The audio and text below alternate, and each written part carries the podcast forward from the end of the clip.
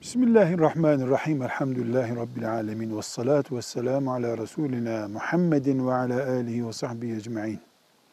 Bir babanın veya annenin çocuklarına ev bağışlaması, hediye etmesi, dünyadaki en güzel işlerden, annelik, babalık olarak yapılabilecek en güzel işlerden birisidir şüphesiz.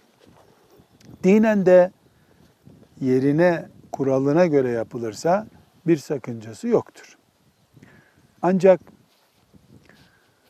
insanın ölümünden sonrasına vasiyet şeklinde çocuklarına ev bırakması caiz değildir.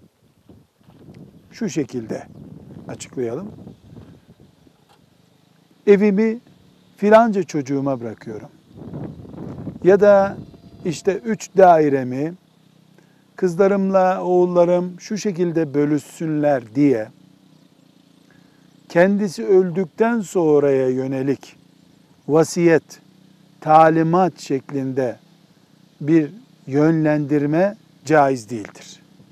İnsan öldükten sonra uygulanmak üzere vasiyet yaptığı zaman bu vasiyetin mirasçılarına olması caiz değildir. Zaten mirasçı kimse o alacağını alacak. Allah onun hakkını verdi. Mesela beş oğlu olan birisi çocuklarından bir tanesine ilave bir vasiyet yapmamalıdır. Bunun dışında yapsa da bunun bir değeri yoktur. Varisçiler yani diğer varis olanlar onaylamadıkça geçerliliği olmaz bunun. Bir baba veya anne çocuklarından birisine sağlığında özel bir muamele yapabilir mi?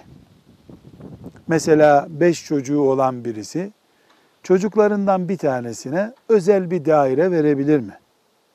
Veya bir dükkanın kirasını özellikle ona verebilir mi?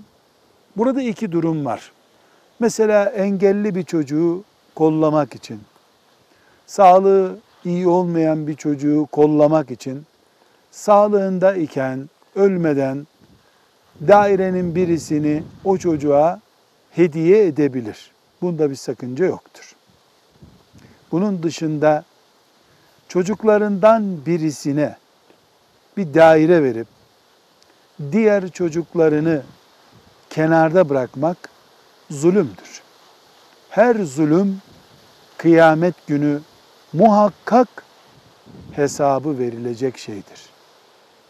Bunun için çocuklara mal dağıtırken insan kendi sağlığında bunu eşit bir şekilde yapmalıdır. Kıza, erkeğe aynısını vermelidir. Miras dağıtılırken erkek iki alır, kız bir alır ama sağlığında dağıtırken bir baba, anne adil, eşit davranmalıdır. Aksi takdirde Allah katında mesul olacağı bir vebale girmiş olur. Velhamdülillahi Rabbil Alemin.